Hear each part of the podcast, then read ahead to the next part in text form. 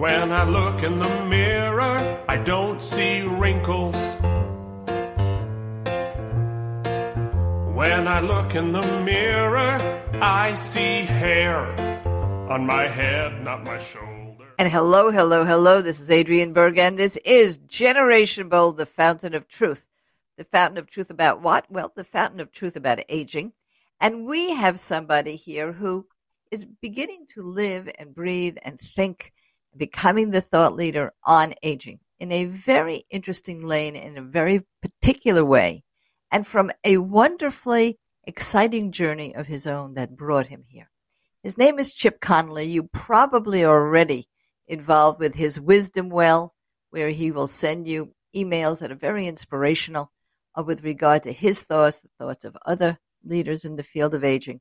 But what you may not know is that from his original background as one of the leaders in tourism and hospitality, somebody who built a business that included 50 boutiques uh, with regard to hospitality and hotels, somebody who you may know as strategy leader for Airbnb, all of which you've used one way or another, uh, led him in his own life to become the strategizer, not of only Airbnb, but of us in our midlife, strategizing a new way to see our future.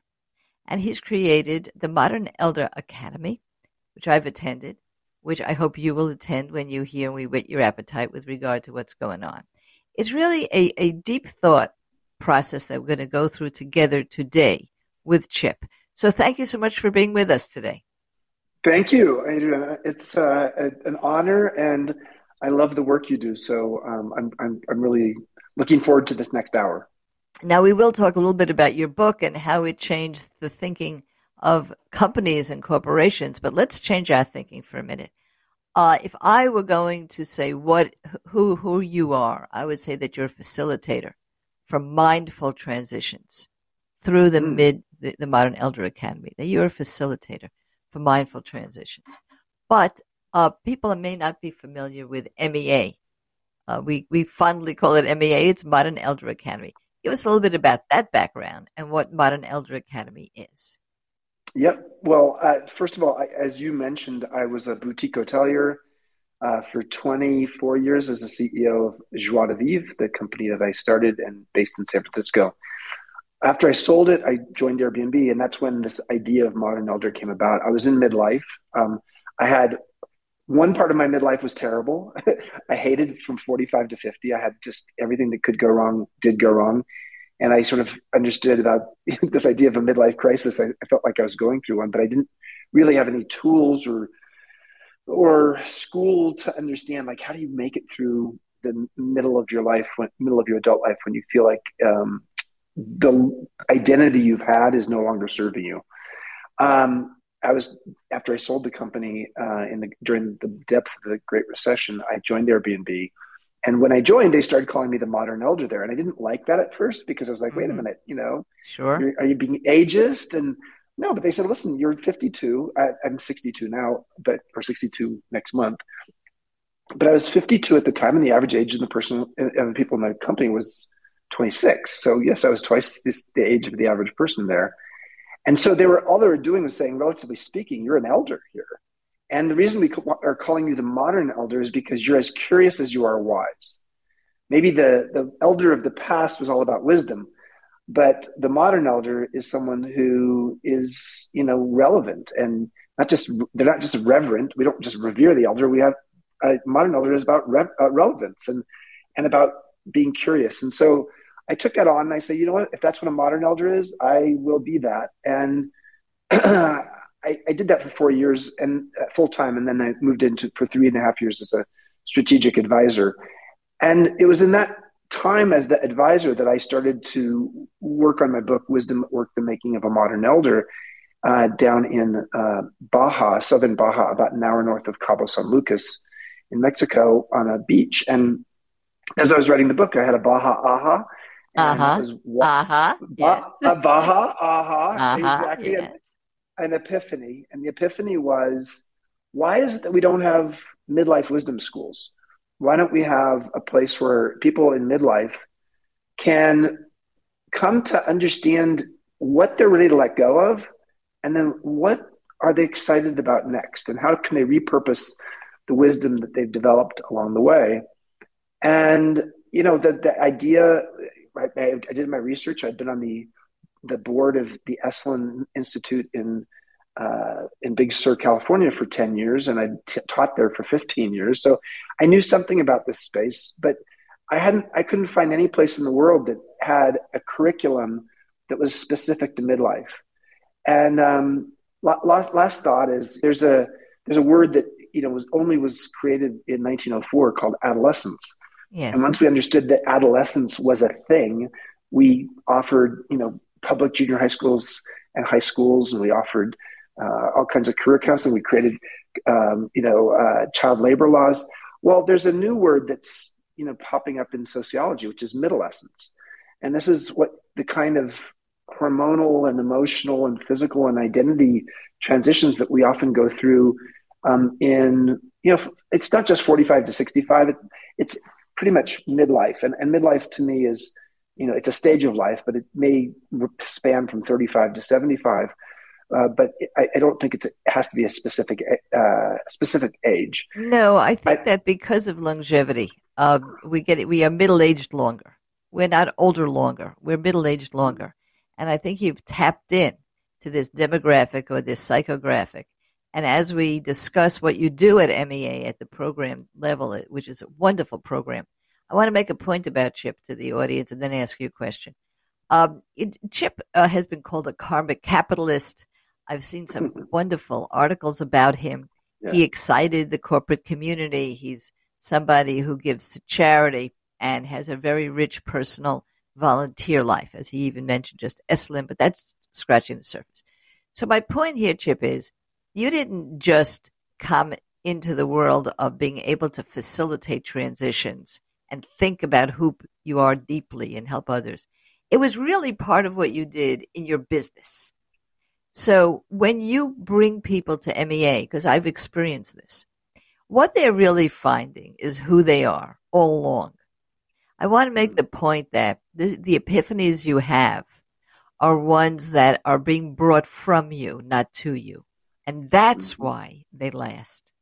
Because your new life, your new future, your new middlescence is something that was already there all along. It is such an integral part of who you are as what you're doing because people might say, Chip Conley, why didn't he go into the another hospitality business?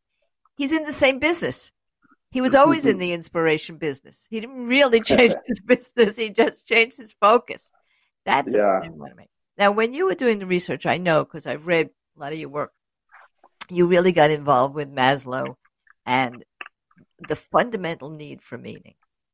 So the MEA is a facilitator for helping people find new meaning in a culture that kind of tells them it's time for them to withdraw or start to plan for withdrawal.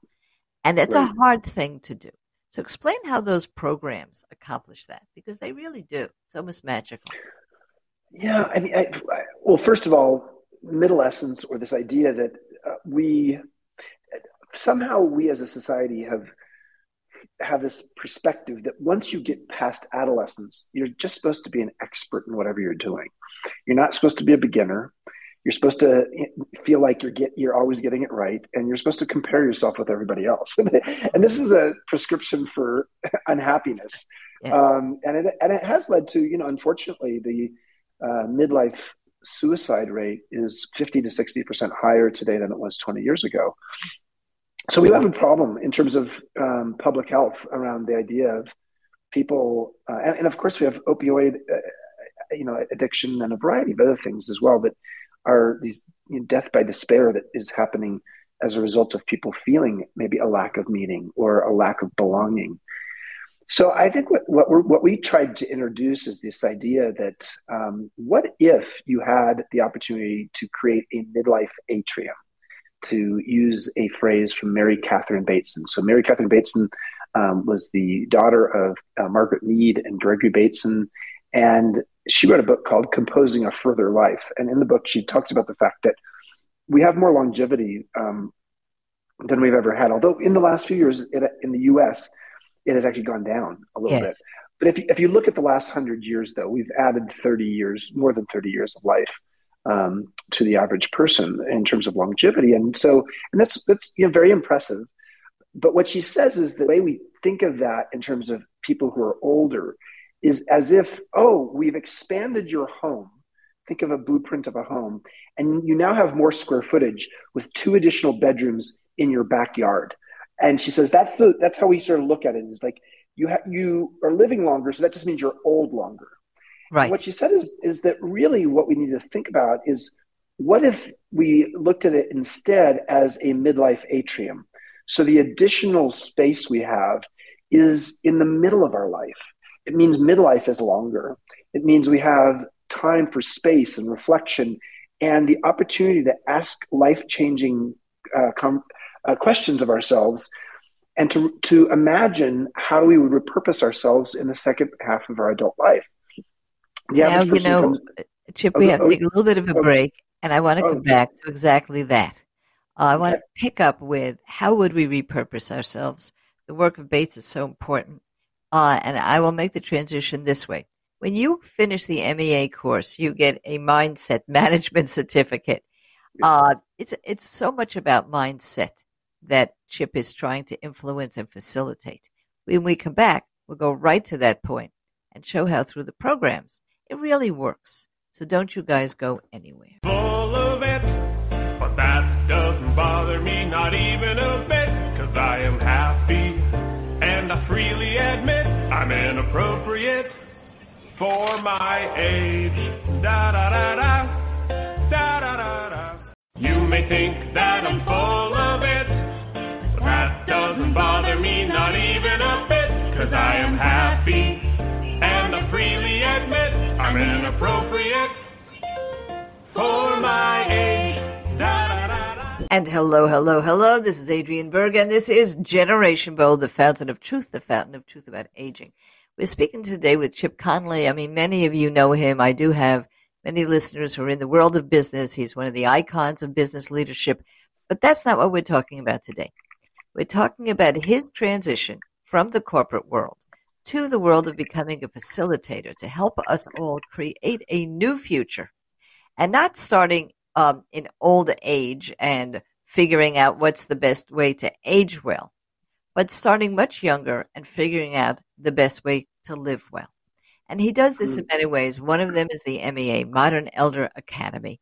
I went through it. It was one of the great experiences, and I'm not a novice to self actualization or this sort of thing. I've gone through many programs. This is special. And he is really a facilitator for a transitional period in your life he's not only helping you uh, transition, but define that period. So that's what we're going back to right now. So, Chip, you were talking about the fact that we should be seeing our new longevity as something that comes in midlife. So, again, we're not older longer, we are in midlife longer. And what do we do with our time? How do we find that mindset that lights us up about this? And that's what you're all about. So, tell us, let's go back to what you were saying and then a little mm-hmm. bit about the MEA programs. Yeah, well, um, well, I have two quick thoughts here. Number one is um, I've come to realize that you know, midlife is not necessarily a crisis. It, it, it is a period of time where we're often, um, as Brené Brown calls it, we, we have a midlife unraveling. It's, it, you know, there's a, to be a ravel is to be something that's very tightly wound. And in midlife, you start to actually realize, okay, some of the way I've been living isn't working for me anymore and i actually am ready to let go of that and and there needs to be someone who helps facilitate that process. It could be a coach it could be a best friend. Um, you could do it with a great self-help book but you know doing it in a workshop with 20 other people who are all doing it as well is you know a way to accelerate that process. Um, so i actually think of midlife as not so much a crisis anymore but it's a chrysalis. And when i say chrysalis i think of the caterpillar to butterfly journey, the midlife of the caterpillar to butterfly journey is the chrysalis, that cocoon that the caterpillar has spun that is dark and gooey inside and where you liquefy and you come on out on the other side as this repurposed butterfly. And I, I that sounds a little bit elementary and a little bit like a fairy tale. And I'm not saying that necessarily everybody's life is like a colorful butterfly starting at age 55 or 60. But what we do know is that the U curve of happiness research, yes. which is pretty conclusive, has shown that frankly we do bottom out in our happiness uh, as adults between about age 40 and 50, mostly 45 to 50, um, and that we, with each passing decade it gets better and better. So the average age of the people who come to MEA is 54. And when we've done surveys with people and asked them how long we they think they're going to live till, um, they, the average has been 90. So 54 years old is exactly halfway between 18 and 90. So at age 54, you might be only halfway through your adult life. But the way we hear about 54 years old in a society that has a lot of ageism built into it is like, oh, I'm, I'm, you know, I'm, I'm going out to pasture now. Yes. But you've only you, you've over the hill. You're over the hill. You're going out to pasture, and and it's like, really, you you have half of your adult life ahead of you still. And so that's part of what we do is we part, partly give a wake up call uh, to people to say, you know, do not hang up your um, adventure journey.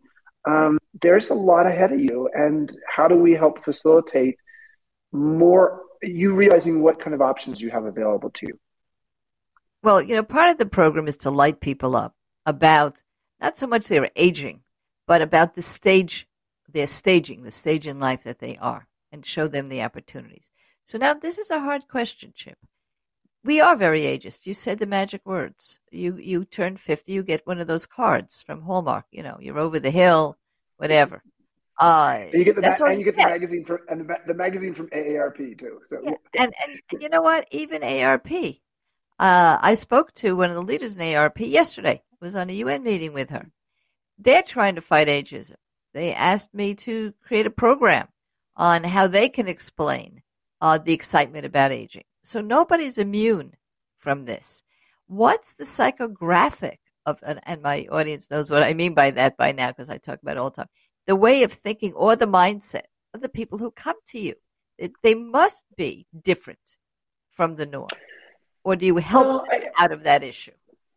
Yeah, I think I, you know, I, I think I love the word psychographic. By the way, so I when I think of psychographic, I often think of adjectives that might define these people. Um, first of all, from a demographic perspective, they, it's quite a diverse group of people. Um, I was the oldest. I was the oldest in your group. You're the oldest in your 30, cohort. Um, yeah, but we've had people as young as 28 and as old as 88. Um, so it's a it's a it's a wide variety of people. It's a bit more women than men generally. Um, but people come from all over the world. About 25% of our people are, have been people of color uh, as alumni at this point. So there's there's a diversity there. But in terms of the psychographic adjectives, I think it's people who are curious. Um, they're definitely people who are in transition. They're either in the midst of a transition, or they're considering one, or they just ended one, and they're looking for someone to help facilitate that. So so curious, but also um, a little bit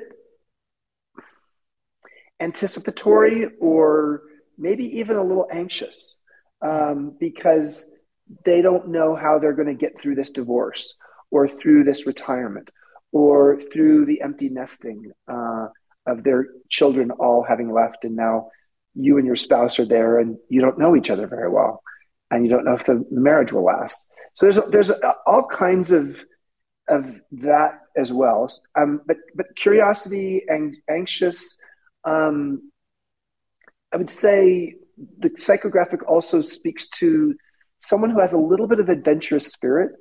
Uh, if you didn't have an adventurous spirit, you would not fly to Mexico to come do a program like right, this with strangers. So, with strangers, yeah, exactly. So you better be somebody who's open to being vulnerable and and desiring to connect with other people. Um, if you're an extreme introvert or you're somebody who really doesn't like any kind of personal growth work, then it's probably not the right fit.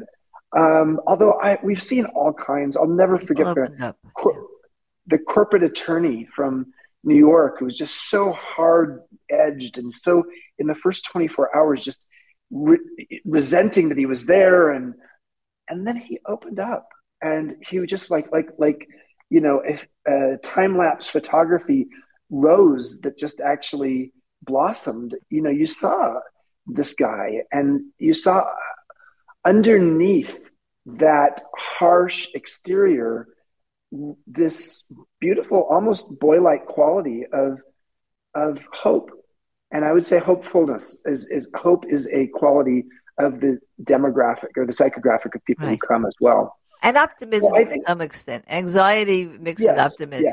i will also I, say that yeah, yeah, there was one woman for three days she owned up that she was going to leave.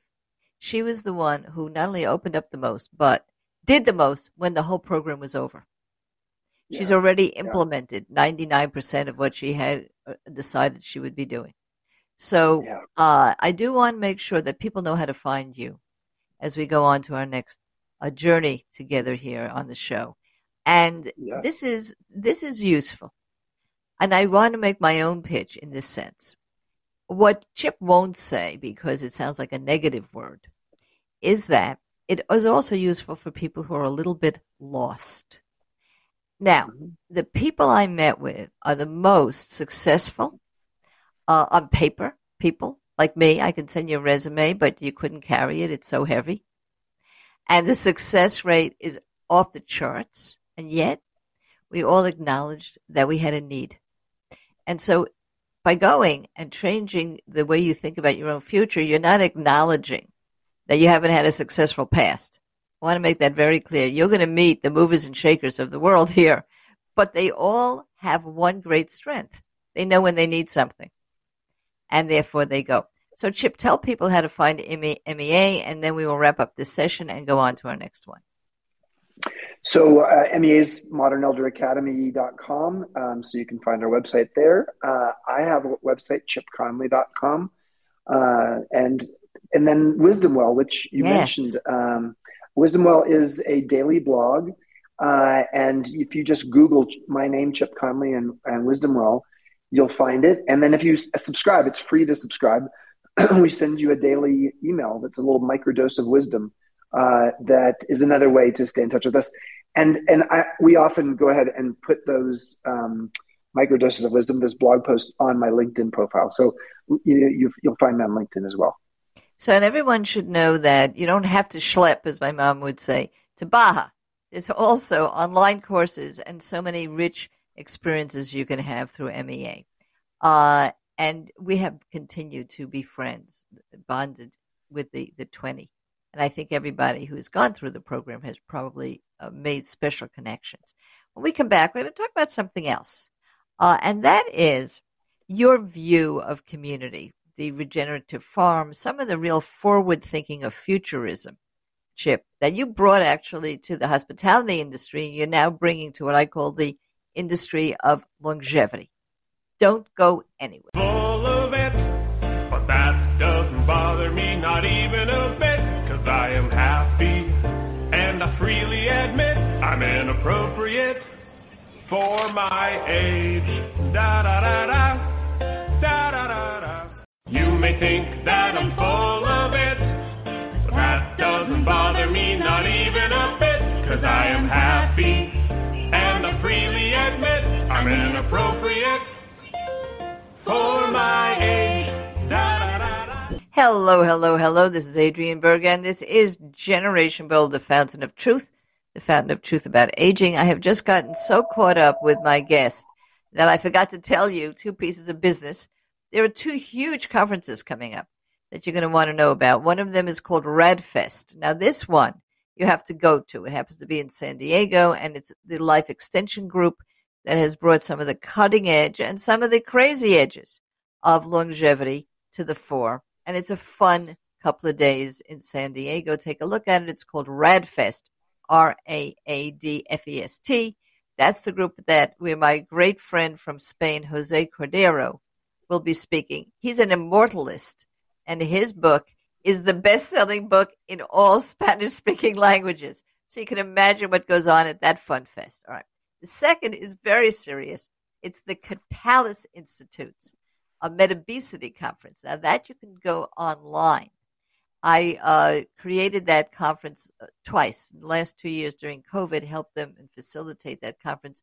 It's over four days. There's 80 speakers. These are geroscientists who will deliver the information about longevity in modern languages, not in the ancient languages that they usually speak. You'll be able to understand what's going on uh, in your own bodies, in your own future, and in the healthcare and longevity policy of the United States. So that is called Metabesity. And please watch all of our posts so that you will be able to know all the links. Uh, but if you just uh, take a look and Google Metabesity Conference, you'll find that conference. All right. Now, when I'm speaking here with Chip Conley, uh, we are talking about somebody who was uh, took leadership in entrepreneurship, took leadership in the hospitality industry, took leadership in the field of how we're looking at aging. And you would think, well, isn't that enough? No, but no. Now he has to take leadership in the field of community building with something that's so extraordinary and off the charts that you really have to call it futurism. T- tell us, Chip, a little bit about not just the regenerative farming and communities, but why you thought that was important, how you even got into that.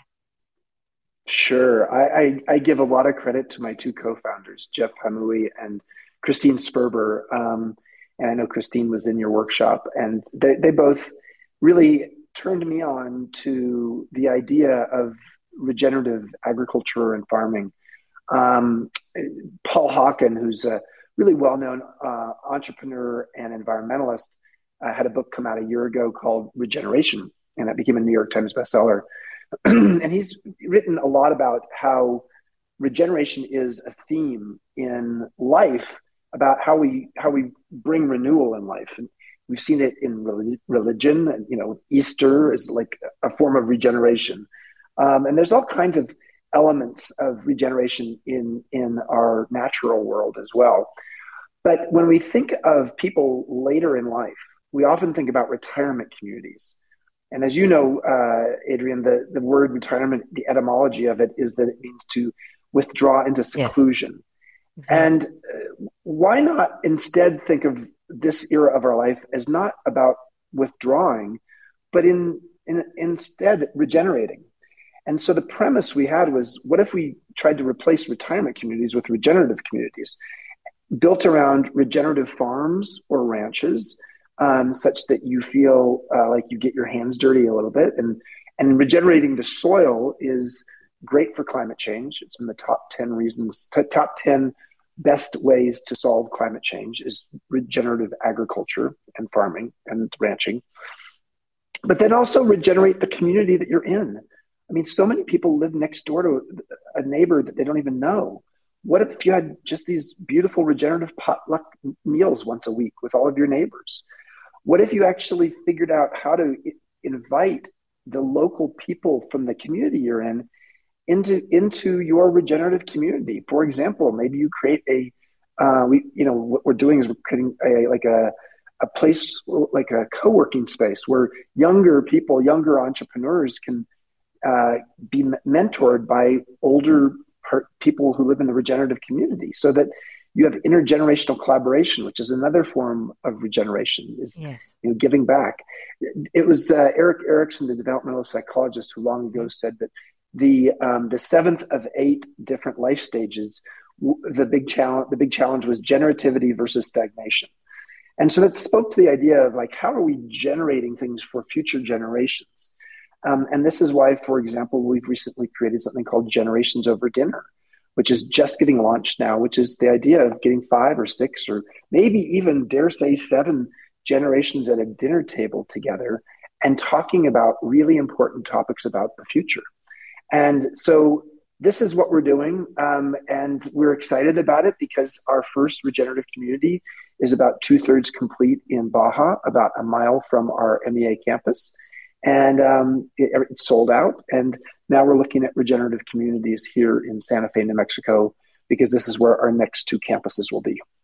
You know, there's such a struggle in the. Now I'm speaking to my audience who are professionals, and I got a lot out there. But I think those who are not in the field of aging would be really interested, like little flies on the wall, to hear this. There is such a struggle in the world of assisted living, uh, communities, senior communities, senior housing, senior centers, to rebrand aging. And what they are trying to do, and it's a flop, is not use the word aging or think of a new word, or instead of calling it a senior center, they'll call it Planet 50, which is one of in the, in the Midwest. Instead of reimagining what you do there. In other words, they're working on the words, but giving the same services and the same environment. Why not lead with a change in the way things are really done and the experiences people will really happen, uh, and the words will come. And I think this is what, what you're trying to do. Uh, and I will also, I, I, will simply say this: Joy Lover, Joy Loverde, one of our many guests, who's a, a big, a big shot in the field of caregiving. I asked her the other day, Chip, if you could wave a magic wand, what would a senior community look like? And she said it would look like it would look like we work because we're all yeah. still working. It would be a yeah. place for people to work remotely and continue their skills. And that is you're doing that in spades, not only having that for the residents, but making them mentors, giving them mentor opportunities mm-hmm. so that their skills won't be wasted. And it's it's wonderful uh, as a possibility. I'm not surprised it's sold out. Now, when we come back, though, think we need to talk a little bit about how we can access this and the cost of it. We are right now working on a national policy for longevity. How much of this should have some government subsidies? There are three or four countries that are already doing that for our people. And we will talk about that. We will talk about a little bit more about wisdom and what wisdom means to the midlife modern elder. Don't you guys go anywhere. We'll be right back. Of it, but that doesn't bother me not even a bit, cause I am happy, and I freely admit I'm inappropriate for my age. Da da da da, da da da da. You may think that I'm full of it, but that doesn't bother me not even a bit, cause I am happy, I'm inappropriate for my age. Da, da, da, and hello, hello, hello. This is Adrienne Berg, and this is Generation Bold, the Fountain of Truth. Please follow us. Follow us on our, our, certainly on our LinkedIn. We have a very big LinkedIn presence, about 5,000 following us now. Uh, Facebook, where I'm about to do some live events, free of course, uh, and uh, we not only do we tweet, but we retweet. And most of the tweets, by the way, and the retweets are coming from geroscientists. So if you're interested in the area of longevity of your own body and you know biometrics, how you can become uh, a, a, stronger older person. we're talking about midlife and extending midlife. Well, that's really what we mean. We mean that you're healthier uh, for many more years instead of being in decline for many more years. That's the essence of all of this. Every that's baseline is health. So please follow us on all of this. Go to adrienneberg.com. Go to contact. Ask me a question. We'll, we answer your questions. Uh, and if we can't have the answer, well, we've got experts who know the answer. We've got a real battalion of great experts in the field of aging who can help you out. And don't forget uh, to take a look at Metabesity which is, which you can Google that, or you'll find the information on our website, and RAADfest. Two very different kinds of conferences about your longevity and therefore about your future. All right, so we're speaking today with uh, Chip Conley. If I say Airbnb, you all know what I'm talking about. But if you say Modern Elder Academy, you may not know that the same strategist behind one is the strategist behind the other. It is a wonderful experience. I've gone through it uh, both online and in person. It's something you're going to want to at least know about. Uh, of course, uh, Chip is also an author of many books, really, but Wisdom Work, The Making of a Modern Elder, is most relevant to our discussions today. He has a lot, a lot of books out for entrepreneurs, for corporate uh, leaders, and so on. So, Chip, before we go further, like, once again, tell us how to find information on the Modern Elder Academy and where we can find your books. Great. Well, you can find my books anywhere. I've right. got five of them, um, including Amazon and all those online purveyors. Yeah. Yes. Exactly. And um, you, the Modern Elder Academy website is uh, modernelderacademy.com. And um, my Wisdom Well blog is you can just Google Wisdom Well and Chip Conley, and you'll find it. And it's free. It's a free uh, daily, more you know, usually in the morning, email to you um, with a inspirational wisdom fact or an article or something that just helps you understand how do you cultivate and harvest your wisdom. Uh, and that's um, and we have we have and Adrienne's actually written a guest post and we have guest posts uh, all the time. So if somebody wants to read it and say, "Oh man, I, li- I like this," um, feel free to to email us um, and we can have you uh, have a guest post. And I'm fascinated too with the uh, regenerative communities because the one that sold out is offshore. It's in Mexico, but new yep. ones being built are here in the U.S. in a, in a one yep. of the meccas of culture. I think Santa Fe. We could say that. Uh, how yeah. does one find out about that, or is it a little too early? You can actually find out if you if you just do a Google search for um, regenerative communities and MEA, you'll find it on, on the website there, and um, t- it talks a little bit more about what the regenerative communities are. So yeah, that'd be great. So now I'm going to put you through this, and every single guest go one way or another goes through this. It's the money, honey. Uh, as somebody who's come from the world of personal finance and law since 1972, all of these advancements, even in healthcare, even in longevity care, housing, cost money.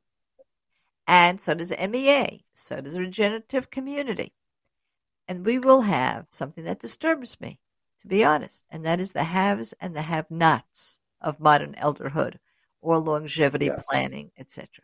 How do you view this? You're a charitable guy. You sit on boards. You, you, you do crazy things like celebrity pool toss. Don't think I don't know about that.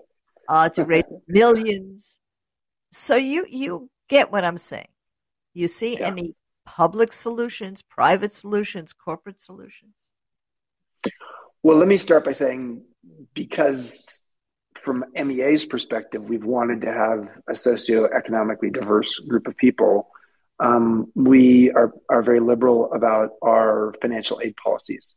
So just coming to a workshop, um, you know, you don't have to come and pay full tuition. You can apply for financial aid, and you know, you, they're basically a scholarship from us, and uh, we, they're partial scholarships. We don't we don't often. Sometimes we've been activist and resident scholarships that are means the person comes f- fully for free. Um, so that's at least in our small little way how we can try to make sure that the the, the programming and facilitation that we offer is open to a larger uh, number of people um, economically. But I think from a from a societal perspective, this is pretty important. Um, you know, the the number of people who are financially prepared for how we traditionally have looked at retirement is scary. Um, and I think that th- that that means a couple things. Number one is if people continue to do retirement the way they used to do it, we're in big trouble because not enough people, you know, we, Social Security is not enough for most people to live on, and pensions are something that are a thing of the past unless you work for the government or a huge corporation or certain kinds of nonprofits. Most people don't have a pension. Um, yes, 501, people have had 401k plans and things like that. But you know, those those plans can go up and down just like the stock market. So long story short is I think what that means is people are adapting their lives in, in a way that suggests that you can't finance a 30 year retirement with a 40 year career and saying, I, I'm not going to, my last 30 years of my life, I'm not, I'm not going to be fully retired the way I thought I was going to be and that means they're going to work. They're going to do, you know, sometimes, you know, Airbnb, our, our, fastest growing segment of Airbnb hosts was older hosts. Sure. And that was because it was an, it was a way they had space and they, it was a way to make some money. But I think some of the things we're going to start to see more is things like co-living and co-housing, uh, especially for older people. Um, the idea of living in a household with maybe a four bedroom home and there's four, four, four single people who are in their 60s and 70s or 80s living together. And I, I it's I think intentional communities will uh, become you know if you think back to the 1960s, uh, meditation and yoga were very hippy dippy, but they went mainstream over the last Right. 50 years. And intentional communities are still sort of thought of as communes, but uh, they, I think, I think COVID sort of moved us in a direction where people are really purposeful about who they want to live with in community. And I think, I think it's it's it's encouraging because what it means is that we can create sort of a, a- a commons, um, and in, in the form of a commons where people are living together, we're helping each other. So it's like a declaration of interdependence as opposed to the Declaration of Independence that has defined the U.S. for. I love that years. phrase. I love that phrase. So, so I think I think these are the kinds of things we're going to see. We're going to see people um, not doing a full retirement like they used to. You're going to see partial retirements and portfolio lives where you make a little bit of money here and there, and then you Yeah. volunteer over there, and then you have some extra time.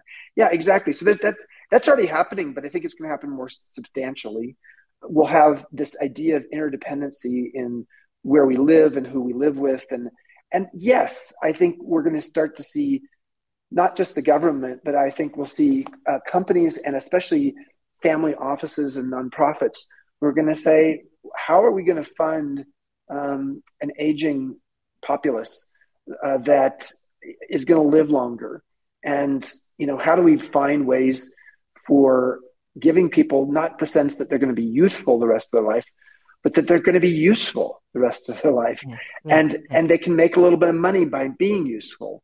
Uh, so you know, don't be surprised that you know the person checking you in at your hotel who used to be the college student making money on the side might be a 75 year old man who is uh, you know recently widowed who decides that he wants to make you know an extra you know two thousand to three thousand dollars a month by working you know three quarters time in a hotel.